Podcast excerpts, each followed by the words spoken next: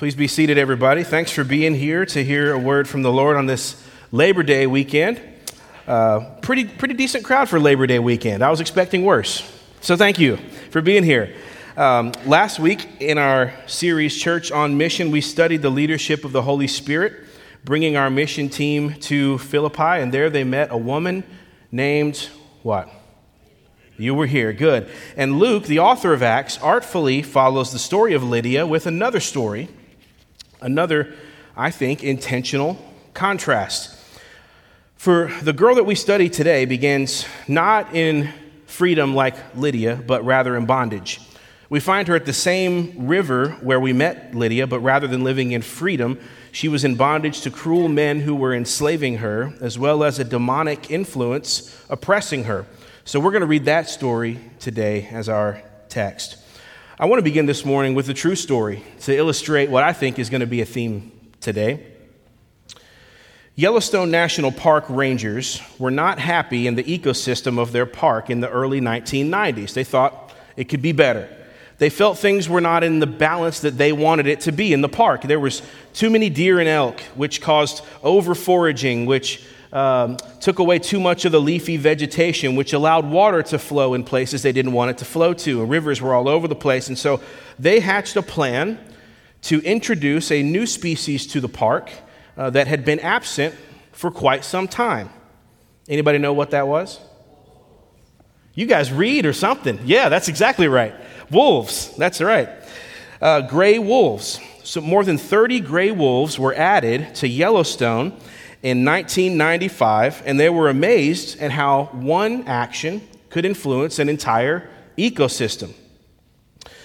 There's a lot about this on the internet. Uh, apparently, you've already read it, so I won't tell you to read it. But they noticed that the presence of the wolves caused uh, the elk and deer to behave differently, as you would if you were an elk or a deer. Uh, they foraged less, they lived more on alert, they traveled to different parts of the park. Uh, thus, certain grasses grew differently in different areas. Uh, and this in turn caused rivers to actually go in different directions. It changed the entire uh, ecosystem of the park. Overall, it was a success story that introducing wolves made Yellowstone more healthy in their ecosystem. Well, years later in Colorado, around 2019, there was a movement of people who had seen the Yellowstone research and wanted to bring to the voters a proposition to reintroduce wolves to Colorado. It was simple to them. Look at all the benefits of Yellowstone. It worked there, it will work here.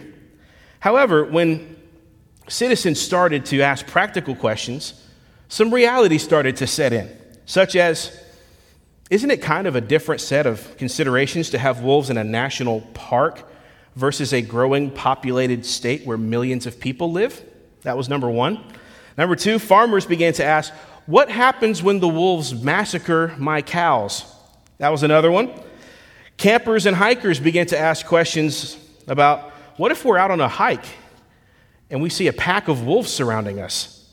Uh, you know, bears are, are lone predators, if you see a bear, you really only have to worry about the one bear, but wolves will chase us for miles in pack formation. People with pets in mountain towns asked about the likelihoods of their dogs and, and cats and themselves being taken by these wolves that lived in the mountains. And so essentially, the answer to their question was yeah, that's probably all going to happen. that's all part of the consequences. That's the collateral damage. So vote accordingly. What this came down to, I think, and actually we lived there for the very last year of this. Uh, I remember some of the campaigning going on. What this came down to was that people like the idea of wolves when it's somewhere far away and it doesn't affect their daily lives. But in real lives, wolves, uh, in real life, wolves are dangerous, not to be taken lightly. They change things, and ultimately the, the vote was extremely close and bitterly contested Mostly it was those who lived in the big cities who voted in favor of having the wolves released, and those who actually had to deal with the consequences and lived in the country voted no, but the vote went in favor of releasing the wolves. Uh, so it's been a difficult uh, rollout of this plan. They haven't been able to do it, there's been so much controversy, but they say late this year in 2023 is when the wolves are going to be released. Here's what I want to show you in the book of Acts today. Everybody is fine with Christianity until it starts to shake things up. Everybody loves the idea of Jesus until he challenges your concepts of right and wrong. Wolves are cool as long as they don't live in my backyard. We're going to see today that Paul not only brings the gospel to Philippi, but the application of the gospel to Philippi. And as it turns out, with the Gentiles, it's not the message that they get upset with, but the application of that message to their daily lives. So before we look to this text, let's pray one more time.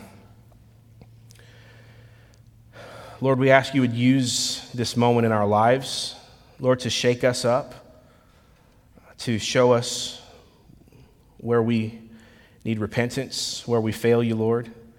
Encourage us where we need encouragement. Give us boldness where we need boldness. God, that this would be a moment of teaching and edification for your people today. Use your word in a mighty way. In Jesus' name, amen. So we'll look at our text, Acts 16 16, if you want to turn there. 16 16. This is a connector piece story flowing from the Lydia narrative because it's in the same location. We're back at the river. Uh, but at the same time, it's a setup to what's coming next week, and it's going to tell you why Paul and Silas are in jail in the first place. We learn that today. So, Acts 16 16 says this As we were going to the place of prayer, we were met by a slave girl who had a spirit of divination and brought her owners much gain by fortune telling. She followed Paul and us, crying out, these men are servants of the Most High God who proclaim to you the way of salvation.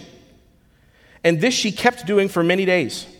Paul, having become greatly annoyed, turned and said to the Spirit, I command you in the name of Jesus Christ to come out of her. And it came out that very hour. But when her owners saw their hope of gain was gone, they seized Paul and Silas and dragged them into the marketplace before the rulers. And when they had brought them to the magistrates, they said, These men are Jews. They are disturbing our city. They advocate customs that are not lawful for us as Romans to accept or practice. The crowd joined in attacking them. And the magistrates tore the garments off of them and gave orders to beat them with rods. And when they had inflicted many blows upon them, they threw them into the prison, ordering the jailer to keep them safely. Having received this order, he put them into the inner prison and fastened their feet in the stocks.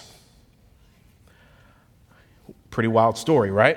So it starts out with so much hope, but it ends in prison stocks. So as we break down the story, I want to keep the greater gospel story before our mind. There are parallels to what Christ has done for us in what we see in this story. So, we're going to see three things that Christ offers that are also happening in this story.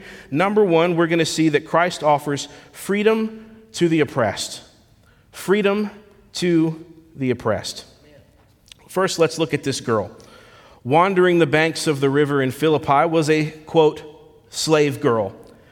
That phrase is even hard to say. It feels uncomfortable to even think about what that would be. The Greek word chosen by Luke to describe her is padiske, which is how we know this is a uh, child and not an adult woman.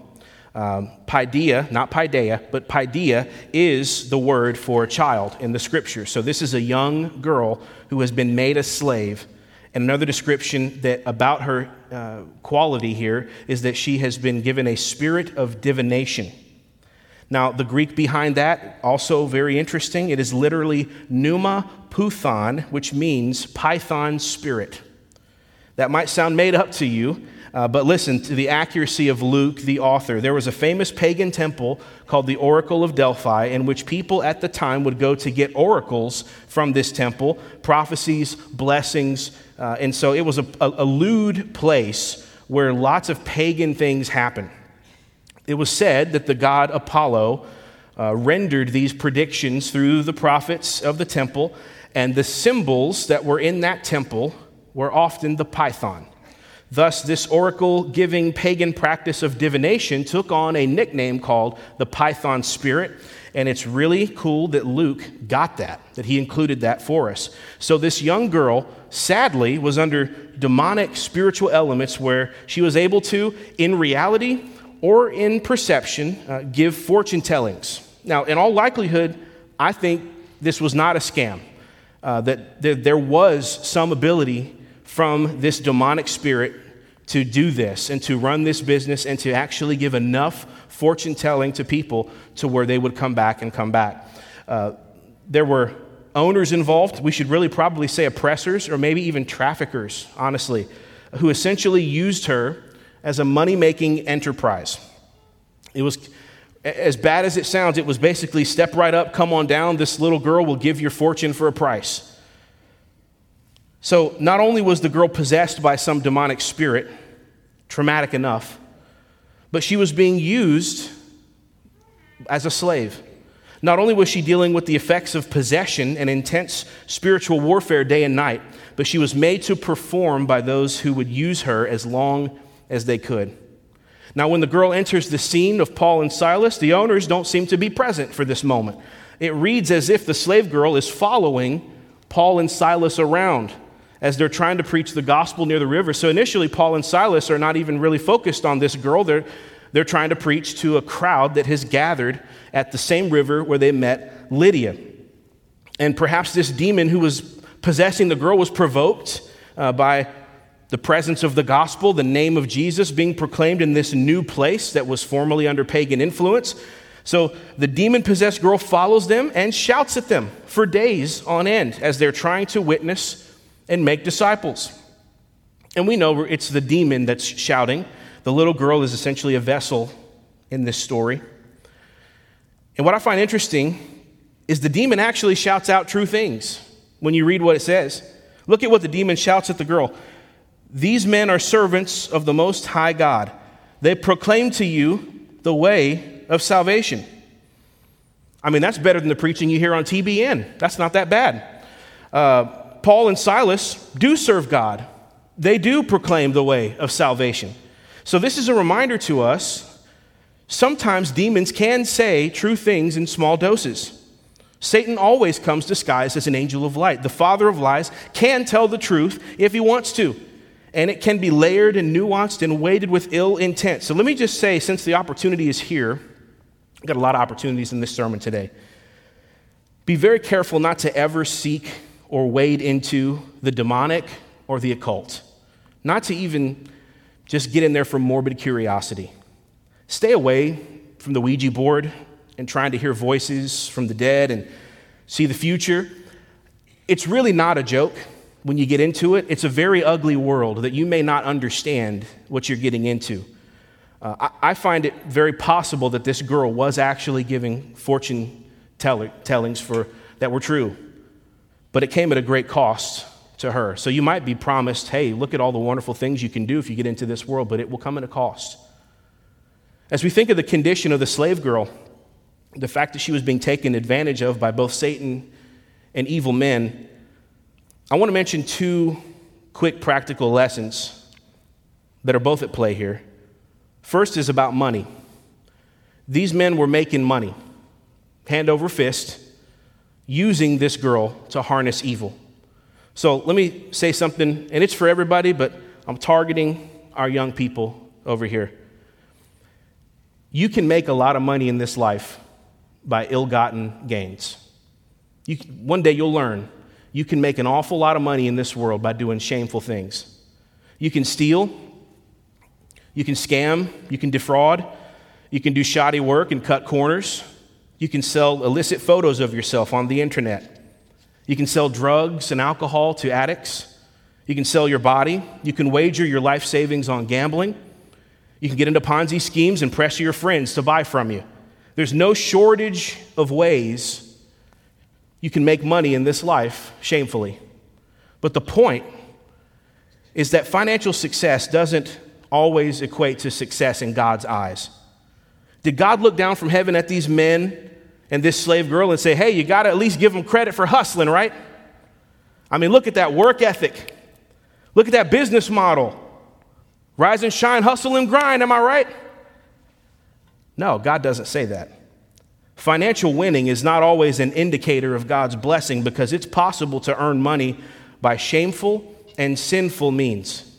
However, I want to be careful is at the same time that I say that in truth, not to just take a simplistic route and say money is the enemy. Let's think about last week. What did we learn last week? Lydia had money, probably lots of it from selling purple fabrics. She made lots of money but was it shameful in the way that she earned it? Should she be made to feel bad for the money that she earned by selling a legitimate product? No. And after she met Jesus, she gave a lot of that money away and opened up her nice home for the missionaries to stay and had a house church meet in her nice home. And she sent money to Paul all over the world for preaching. So, what's the lesson? Money just reveals more of who we already were. If you weren't generous when you were broke, you won't be generous when you have money. That's money lesson number one. Second lesson I want to show you is a sin lesson. A sin lesson. Seeing this girl in the story used and abused reminds me of a truth that we often forget. Sin in your life does not care about you or what happens to you. You are a means to an end to Satan. Let me give you a crass example that you won't forget. To Satan, you are a lot like a Kleenex tissue. A tissue has a lot of value before it's used, but only after one use, it's lost its value and it becomes disgusting and you want to throw it away. Satan makes all the promises in the world and makes you feel valued to get you in the door, but once he's had you, you're cast aside and made to feel like a dirty tissue. The way of sin is like getting catfished on the internet. Y'all know what being catfished is? It's when her pictures don't look like her. The way of sin is like getting catfished on the internet. In the picture, she's a perfect 10, an athlete, a model, a Rhodes Scholar. She always loves your favorite bands and restaurants and sports teams. But when you meet her in person, she's your worst nightmare with bad breath and she won't go home. That's the false promise that Satan makes. Sin makes all the promises of freedom, but delivers bondage in its place. Sin will tell you that God is the one keeping fun experiences from you, that the church is full of judgmental people that hate you, and that you should just dip your toe in the world's water a little bit to experience real freedom, and maybe you'll find yourself. But years later, when you've gone too far down a dark path that you can't get back from, that encouraging voice of Satan isn't there.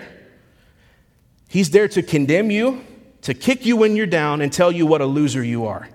He promises freedom, but he delivers only bondage. But praise God, Jesus promises freedom and delivers freedom. He promises rest and delivers rest. He promises living water and delivers living water. There is no bait and switch with Jesus Christ. He has set us free from the bondage of our sin. By faith in Christ, crucified, resurrected, and returning, we receive a new nature. We get the Holy Spirit who enables us to actually wage war on our sin rather than submitting to it.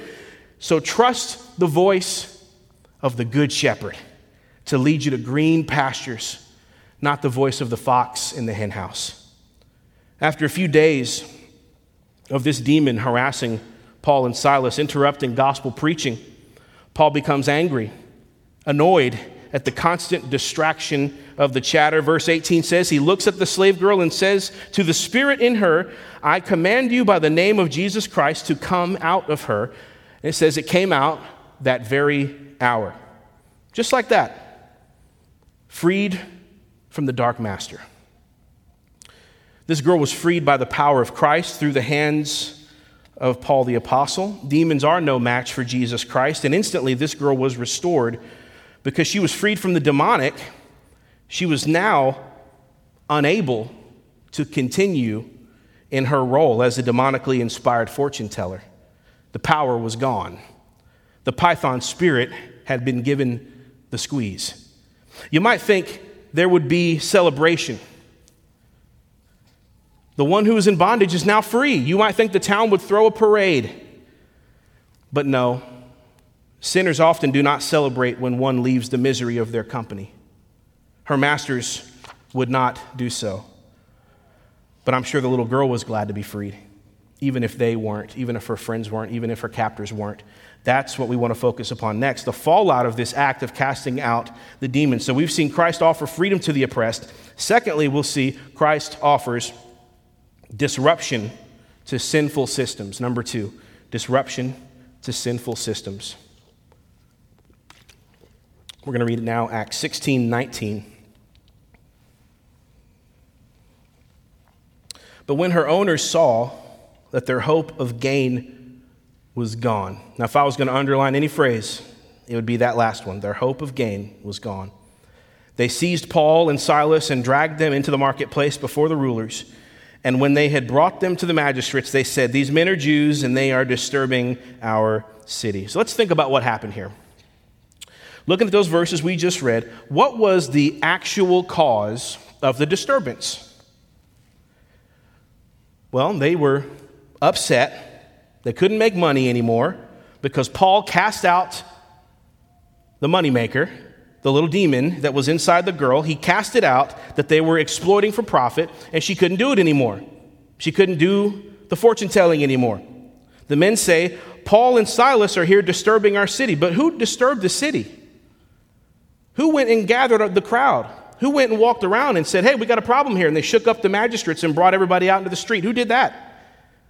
The upset men did, the slave owners did. So we need to recognize something. No matter what those men felt, Paul was right in the eyes of God, no matter what they said.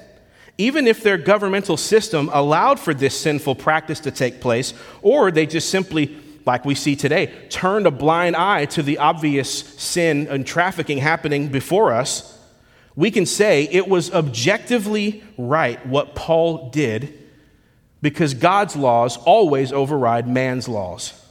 The men can complain all they want about their lost business, but that doesn't make Paul wrong. And Paul and Silas shouldn't feel one ounce of pity for the lost business they caused those men because they shouldn't have had it in the beginning. This is a classic tactic employed in politics and the public square, especially in the media in recent years, I want to make you aware of. Often, when a corruption or an evil is exposed and an outrage follows, we often see the one who exposed the evil come under more fire than the one who committed the evil. We see this all the time. I'll use a contemporary example that you might remember from a few years ago. There was an undercover investigation into Planned Parenthood, which sought to learn what they did with the remains of their abortions. It's always been a, a subject of discussion as exactly what they do with the discarded body parts and tissue, whether they sell them for profit, at what cost, and to who. Project Veritas ran an undercover camera operation to get the answers to find out. And a lawsuit was filed, not against Planned Parenthood, but against Project Veritas for trespassing and using undercover tactics. So, in the end, a horrible evil was done, but the one who got in the most trouble was the one who tried to expose and end the evil. This happens all the time in our day. In this story, we see Paul and Silas were getting into more trouble for freeing the girl from bondage than the men who actually enslaved and exploited her. That's what we call a corrupt, unjust system. You know how you know when you live in a corrupt system? When righteous people are more likely to get in trouble for righteousness' sake than criminals are for committing crimes. If a criminal breaks into your home in the night and your first thought is, How do I defend my family without getting a lawsuit? you may live in a corrupt system. The claim was, They're disturbing our city. But how? How were they disturbing the city? What proof was offered? Well, they, said they advocate strange customs. First of all, is that against the law? But anyway, that's really rich coming from guys trafficking a demon possessed girl for profit. Suddenly they take the moral high ground. When you turn on the light and the cockroaches scatter, you don't blame the light for upsetting the cockroaches. Instead, you should be asking, why are there so many cockroaches around here? Essentially, the slave owners were upset. The gospel ruined their sinful lives, and they were upset at the godless chaos that ensued because they had been enjoying sin for personal gain. Sometimes, when the gospel goes into a new area, there will be a great celebration and people will bow their knee to Jesus. But sometimes the demons will shriek and revolt and have the nerve to say that this revolt would never have happened if Christ would just stay inside the church walls from 10:30 to 11:30 a.m. on Sunday morning. Here's a thought for us Christians today. I want you to take this to heart. Everyone is good with Jesus until he starts flipping tables and saying, Before Abraham was, I am. Everybody is good with the idea of wolves as long as they're in Yellowstone and not in my backyard. Everyone is good with Christians in theory until we start shaking up society and holding evil to account and acting like Christians in the world. So, if you've been convinced, Christian, that we live in a pluralistic society and that we ought not impose our standards on other people because that's not what happens in a liberal democratic order, I want you to think about this little girl and ask Are you glad Paul imposed his Christian standards on those pagan slave owners? Are you glad for her sake? For justice and righteousness' sake? I'm glad they obeyed Christ, and I hope they would do it again. Aren't you glad that William Wilberforce imposed his Christianity on the British and ended the transatlantic slave trade? Aren't you? Aren't you glad William Carey and the Christian missionaries to India imposed their Christianity on them and stopped widows from having to jump on top of their husband's burning funeral fire? Aren't you glad that missionary Mary Slessor went to the tribal people of Nigeria and imposed her Christianity on them and stopped the practice of killing all twins and triplets that were born, thinking that they were demons? Christianity is about preaching the gospel. Yes, that's true. But it's also about establishing righteousness and justice on the earth because Christ is reigning as king. You don't have to call Drag Queen Story Hour a blessing of liberty in a pluralistic society. You can call it what it is creepy groomer behavior and sinful before a holy God. Christ is Lord not only of the church, but of the public library and the public school system. And I know that's true because he's King of kings and he's Lord of lords.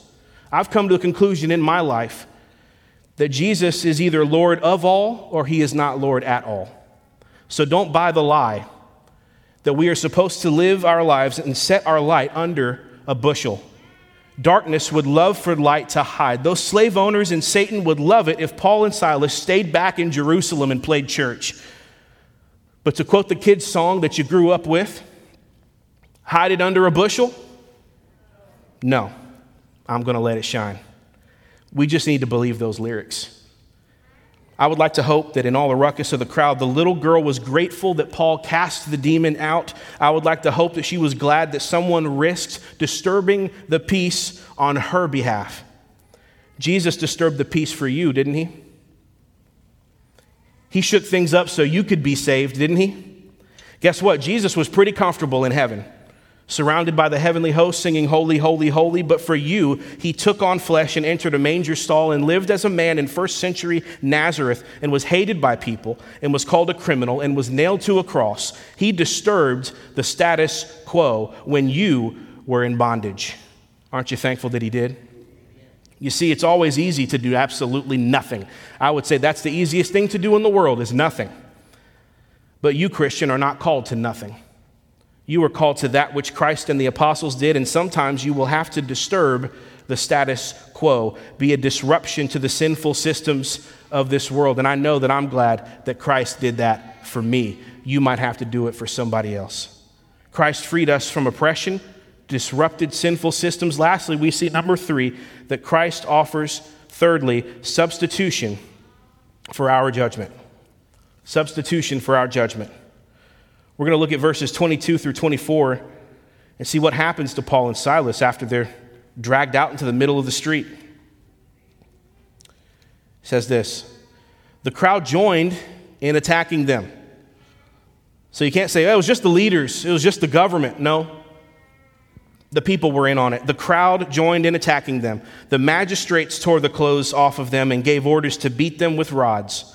And when they had inflicted many blows upon them, they threw them into prison, ordering the jailer to keep them safely. Having received the order, he put them into the inner prison and fastened their feet in the stocks. Really fair system, right? So, for their crimes, they are dragged into the marketplace, beaten by the crowd, officially beaten by the magistrates with rods, and then thrown into prison with their feet in stocks. Paul and Silas began this story on cloud nine. They had come from Asia Minor to Philippi. God gave them a vision, Macedonian call, come here. They followed the Lord, they went, and then they meet Lydia, started a small outpost of church planting, a house church in her home. They go out to preach, and boom, there's a demon possessed girl standing there. Paul cast her out, and instantly they are beaten and mobbed and thrown into prison with their feet in stocks. No good deed goes unpunished. As I think about this last portion of the text, I really couldn't get the image of Christ being beaten by the Roman soldiers out of my mind. The scene after he's tried by Pilate when he is beaten. Now, ultimately, Christ went to the cross after this. Paul and Silas went to prison. These are different events, so they're not the exact same. It's not one for one, but there are some similarities. There's a theology term that, if you know me, I, I love. I love to explain it to people. And I want to give it to you today as we close. It's called substitutionary atonement. One of my favorite theological terms, substitutionary atonement. When you're talking about this, this term, you should start with the word atonement, which means a payment, a covering. In theology, we mean our sins were atoned by the blood of Christ, meaning that they're, they're, the blood covers our sins there so that we would not have to bear our own sin debt. We wouldn't have to bear our own sins at the judgment of God. This runs through our faith in Christ. Uh, in, in that, there's a satisfaction of God's wrath. The blood has appeased the wrath of God against our sin. So our sins ultimately are not counted towards us in the courtroom of God's justice. That's what that atonement means. They got covered. Big blanket just covers it up. God doesn't see it anymore. That's atonement. Not to substitution. A substitution is a trade. When players sub out on the football field, one comes in the game, one leaves the game. So when Christ lived on the earth, he accrued and built up a perfect righteousness by the way he lived his life. That means Jesus never sinned, he pleased God perfectly, he did everything the right way all day long, every day, in thought or deed. He just did it right all the time. He accrued, he built up a perfect righteousness that would be required for anybody to get into heaven. Jesus is the only person who ever lived who could actually get into heaven on their good works alone. Think about that. Now, here's the cool part. When we believe Christ by faith and repent of our sin, not only do our sins get covered, atoned for, but a substitution is made in the halls of heaven where your sin record is traded for Christ's righteousness record.